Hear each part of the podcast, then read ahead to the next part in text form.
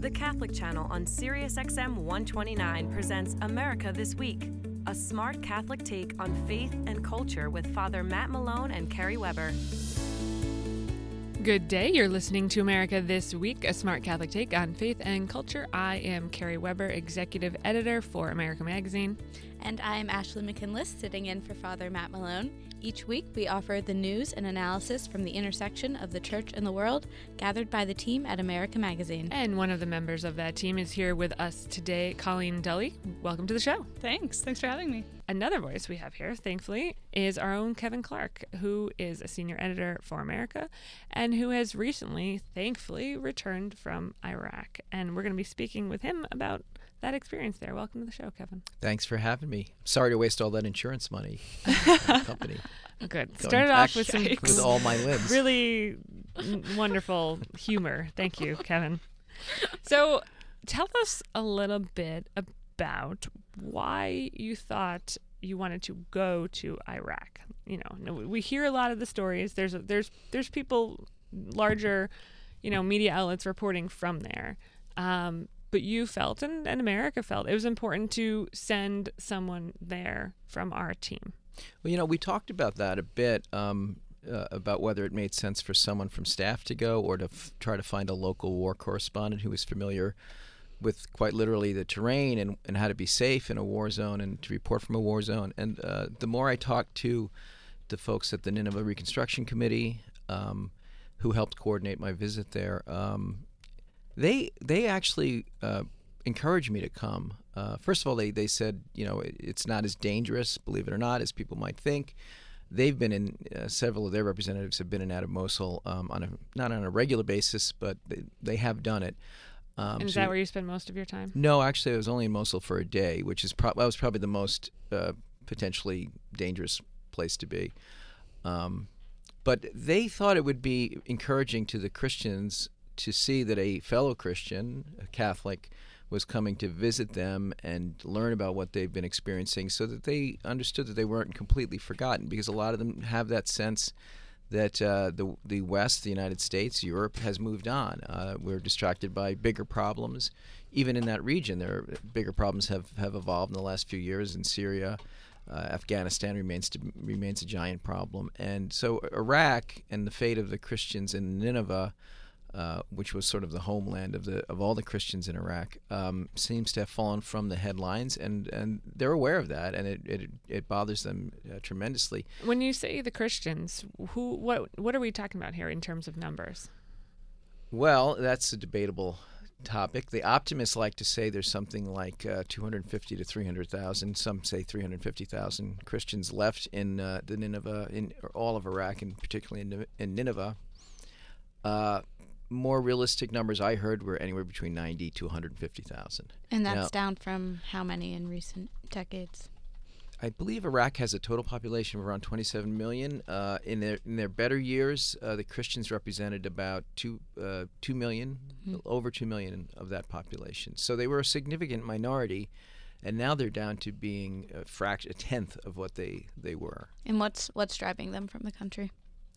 Well, uh, lately it's been the threat of uh, uh, of ISIS, uh, the existential threat that ISIS represented. Uh, in 2014, ISIS swept across the Nineveh plains, uh, driving Christians from their communities one after another.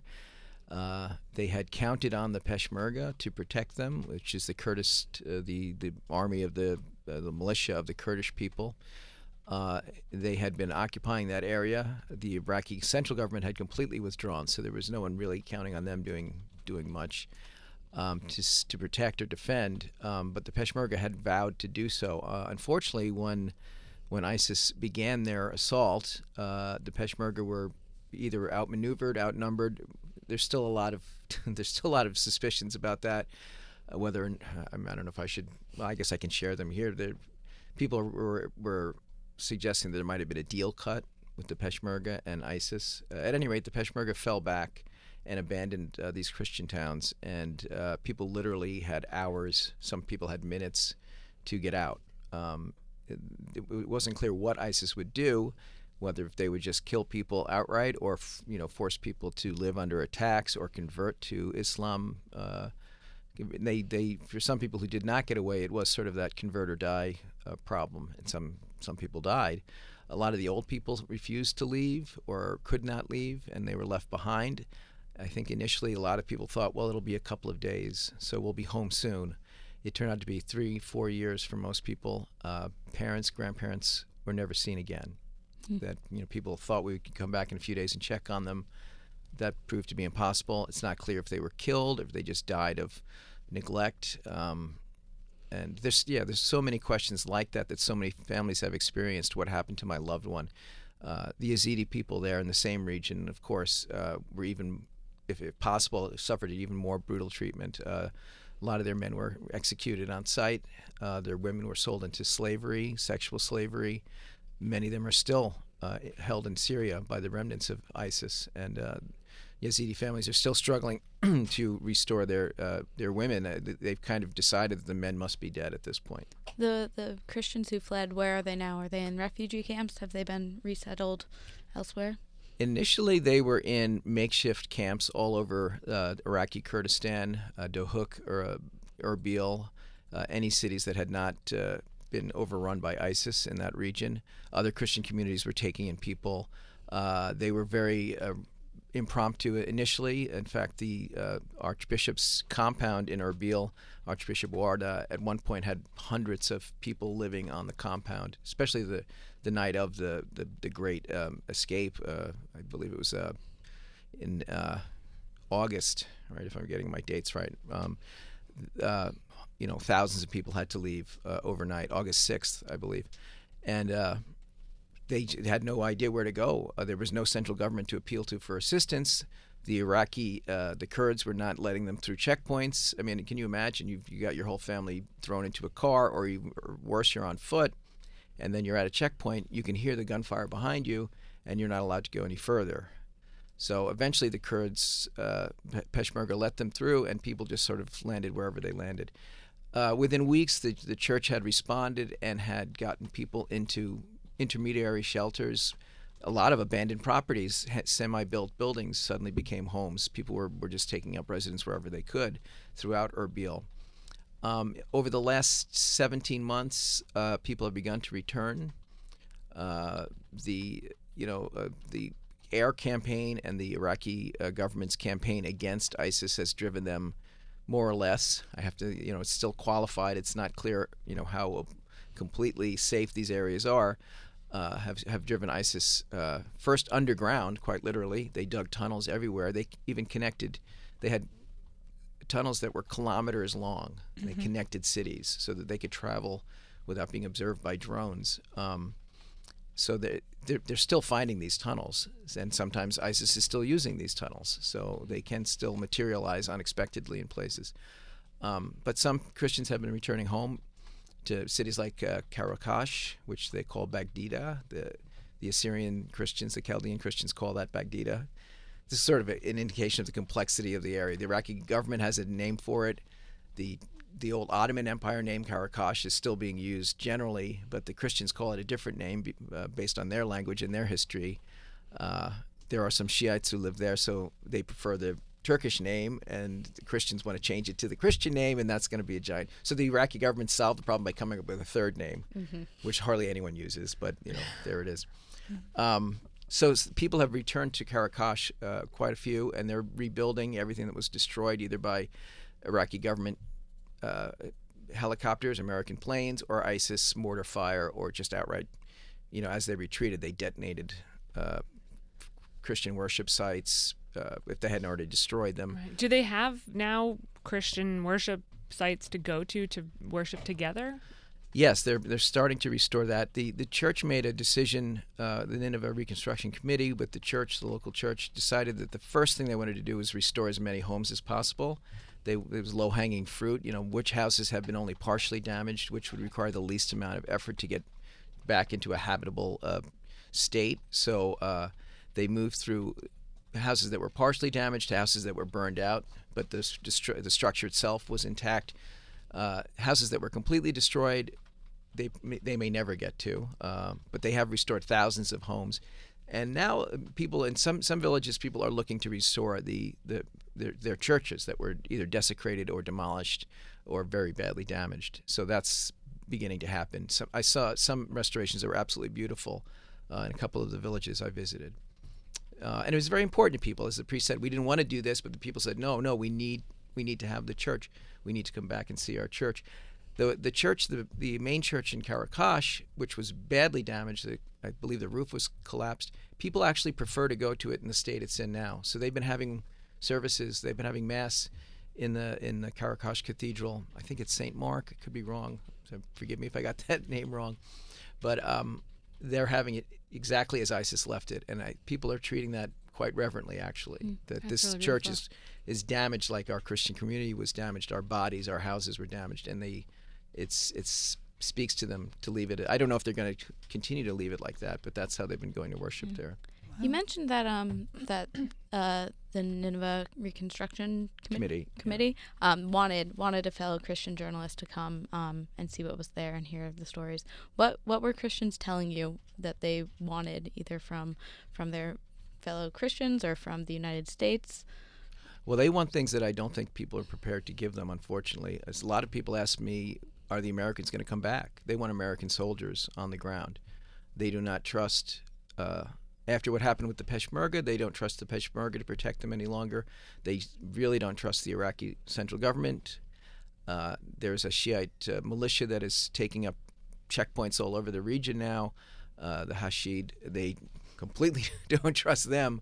Uh, so yeah, there's a lot of mistrust. They they feel like no one's there to protect them. They there's a rudimentary. It's called the Nineveh Protection Unit, uh, a Christian military force, but it's really, I think it's maybe a thousand soldiers, and it's really nothing. uh, You know, no one wants to refer to it as well. This is our militia, so now we're safe. No one no one believes that, and I think it could be very easily overwhelmed if if uh, circumstances turn south quickly again. Um, so yeah, they want help with reconstruction. They also feel like the UN or the United States or Europe, somebody should be stepping in to protect them, and not just them. Like, There are other minority groups that are that have historically been badly treated in Iraq, and uh, that that need protection now. The Yazidi, the Mandaeans. I don't know if you've ever heard of Mandaeans, but they're uh, followers of John the Baptist. I mean, Iraq is just sort of like a, a museum of religion, of uh, of Eastern religions. Our religion is originally an Eastern religion, and uh, you can find them all. The roots of them all are in Iraq, and some of them are deeply. I mean, if you had like a, uh, a wildlife uh, protection fund, these these species of, of religions would be deeply, deeply endangered, and they'd be on protection lists. I wondered if we could talk a little bit about your own expectations going in and how they were met or not. And you know, when you went, when you left, were you afraid? Were you excited? What did you, uh, what did you expect to find there? And and did you find it? Well, I think it's fair to say, um, as I got on the 16-hour flight from New York to uh, Doha, I really felt, wow, I'm just so too old for this kind of thing. um, the last time I went, so I went to Honduras. Uh, my dad uh, was horrified, and he said, "You're too old. You're too old to do this. You have children. Can't do, go out and do field work." Now, this is a guy who was a New York fireman for 34 years, so Right. so you know something So- about danger. yeah. Um, But you do have kids, right? I do have you have kids, four and kids. there was you have a wife. I, and I you not know, that, I did have to think that about limits that. you. I did have to think But about that. And what did Megan, your wife, think about this? Megan is very supportive of. I don't know if there's any subtext I need to worry about here, but she's always been very supportive. I was in Central Africa a couple of years ago, um, in Honduras during uh, some unstable times uh, last year. Um, this didn't seem to faze her too much, uh, especially after I, I told her we'd arranged to have insurance, you know, in case anything happened. Right. So Um, you've you've had some experience in in difficult um, situations in reporting, and so how did your expectations differ this time? Well, I, I was, I right off the bat upon arriving, uh, the, you know, Iraq is very is very much a second world country. There's there's a lot of creature comforts that, you know, uh, you might not expect to find there. I, I stayed at a perfectly nice hotel. Uh, the the the first thing that struck me as I got out of the cab was there was a giant statue of Our Lady in the in the in the inter- traffic intersection, which I totally did not expect to see. Uh, and uh, you know, I was it was explained that uh, this district that I was staying in, Ankawa in Erbil, is about 90% Christian, and it's it is like by law it is 90% Christian. You can't buy property there unless you are a Christian, Oh, because they're trying to you know offer assurance to Christians that they will have a safe place to live. Uh, you know, unfortunately, the byproduct of that is, of course, there's a great deal of segregation. Uh, like just crossing the line into the Sunni neighborhood, you can almost feel the difference. Um, and but there was Our Lady just standing up in the middle of the intersection, watching over Erbil and me, and uh, I guess I felt a little more comfortable right off the bat. Um, but it also it speaks to the complexity of the problem there. Christians are leaving Erbil. Now, a lot of them have moved in from Mosul and Karakosh and other cities that were threatened by ISIS, so Erbil is relatively safer. They went there as refugees, internally displaced refugees, internally displaced people. And but they re- restarted their lives there, and now a lot of them don't want to leave. You know, their kids are going to school, they've gotten jobs, they rebuilt houses sometimes, um, and Our Lady is, is watching over them there. Uh, Shia people want to move there too. Now, technically, they're not allowed to because it's supposed to be Christian. Uh, so Christians can't sell to Shiite people. Um, so they can only sell to other Christians. Well, Christians are trying to leave. In, in general, are trying to leave Erbil, so there's not a great demand for Christians to buy houses from other Christians or sell houses to other Christians. So they've concocted this bit of a, as a scam where they just go to the the local municipal authorities and say, this person owed me money, and to satisfy the debt, uh, uh, or I owed this person money, I'm giving him my house, and that is that they just sort of paper over the restriction. Oh, on- interesting. yeah. Uh, and this is a, something that worries the local Christian uh, establishment. You know, it, it's another way that people can leave. You know, obviously, if you can't sell your, can't find a way to sell your property, you're more inclined to stay because you'll have nothing where where, you're where you're landing. Um, so it's just one other indication of the of the sort of the uh, existential threat and the ways peoples are, are, are dealing with uh, with having so much uncertainty about their future. They they're now in the safest part of Iraq, but they still don't feel safe enough to stay. Right, right, right. We talked about um, what what the Iraqi Christians wanted from from the West, from the U.S. What is the United States actually doing these days in Iraq to help the Christians or There's not? A, there's a great deal of frustration um, about that. Um, I heard from several church leaders uh, that they hear lots and lots of promises. Vice President Pence was mentioned frequently, who has he has been making um, various overtures. We're going to help the Christians. We're going to help the Christians, and you know their their attitude now is put up or shut up. We need money. you know, uh, we we know that you know refugee numbers have been cut down to thirty thousand. Uh, there is no priority for Christians uh, coming out of Iraq uh, on those on those lists. Are any coming out of Iraq Very to the very U.S.? few. I mean, I, I th- I don't have the numbers in front of me, but I think I mean thirty thousand is the global figure. Right. So maybe if there's a thousand or two thousand, that would be significant. But uh, they're not on the banned list. Generally, no. Okay. Um, th- well, Iraq is Iraq is. I don't know how they get around that or how they approach. it. I mean, yeah, Mm-hmm. I, I think Iraq might be, uh, or at least it's on the heavily vetted list. Um, so that's that's they know they're not going to get that kind of help. They're not going to get resettlement assistance. So uh, they do. They would love to get money to help them rebuild, uh, rebuild their homes, rebuild their churches, rebuild their livelihoods. Uh, the economy there is, is on top of everything else that's going wrong is in very poor shape. The political situation is very unstable. Um, and yeah, people are looking at the United States to, uh, if they're not going to send soldiers and they're not going to allow us to leave, then send some money and help us to stay.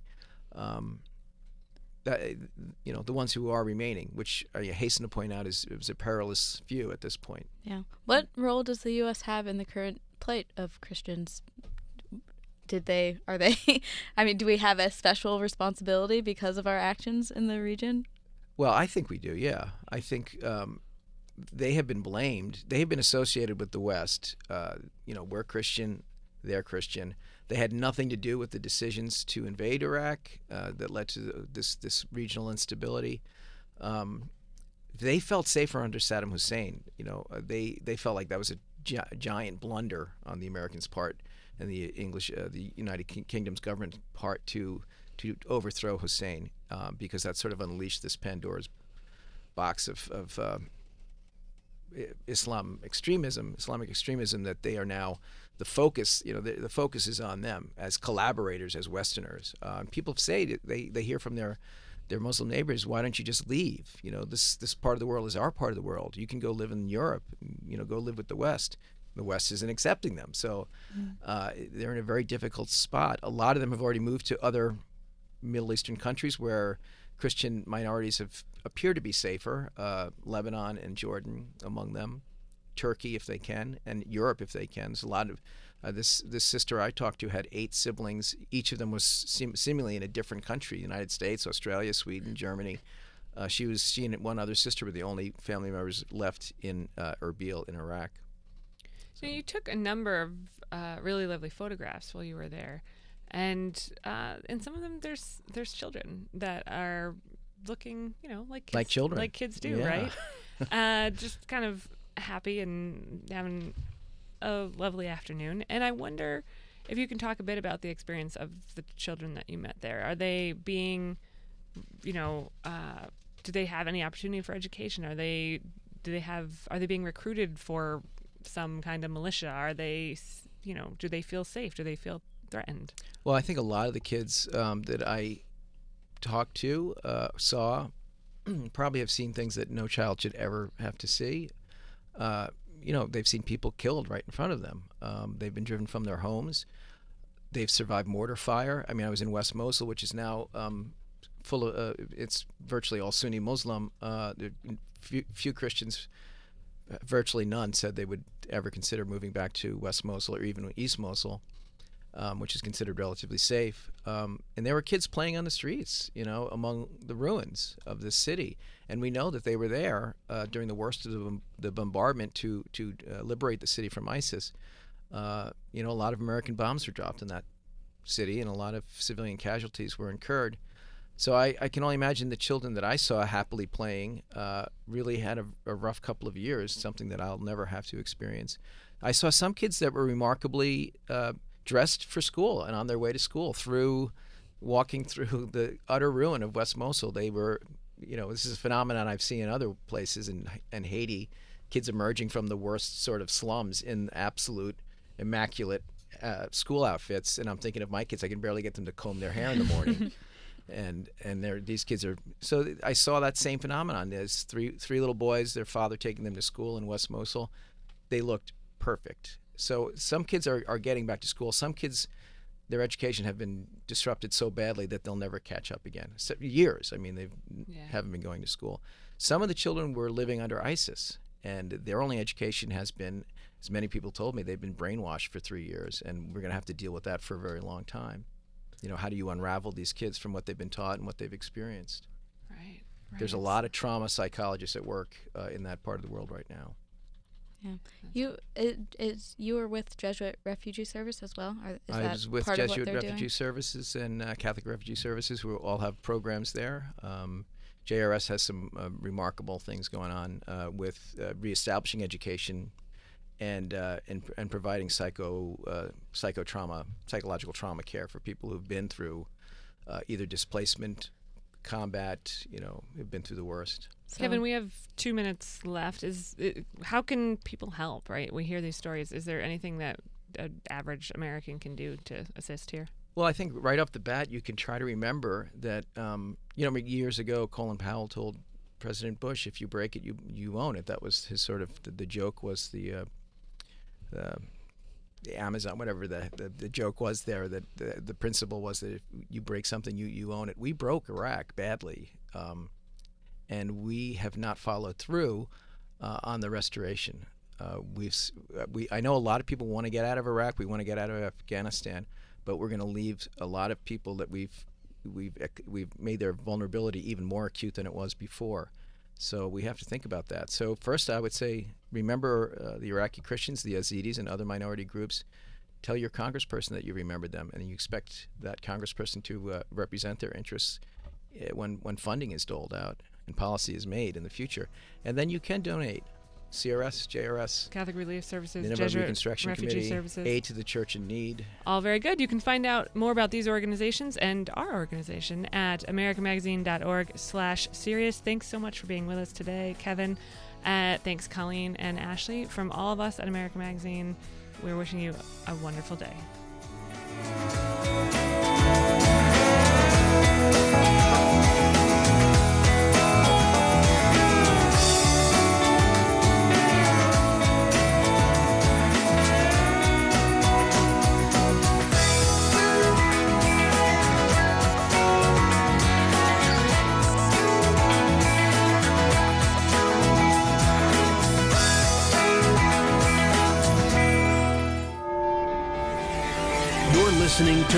Channel, Sirius XM 129.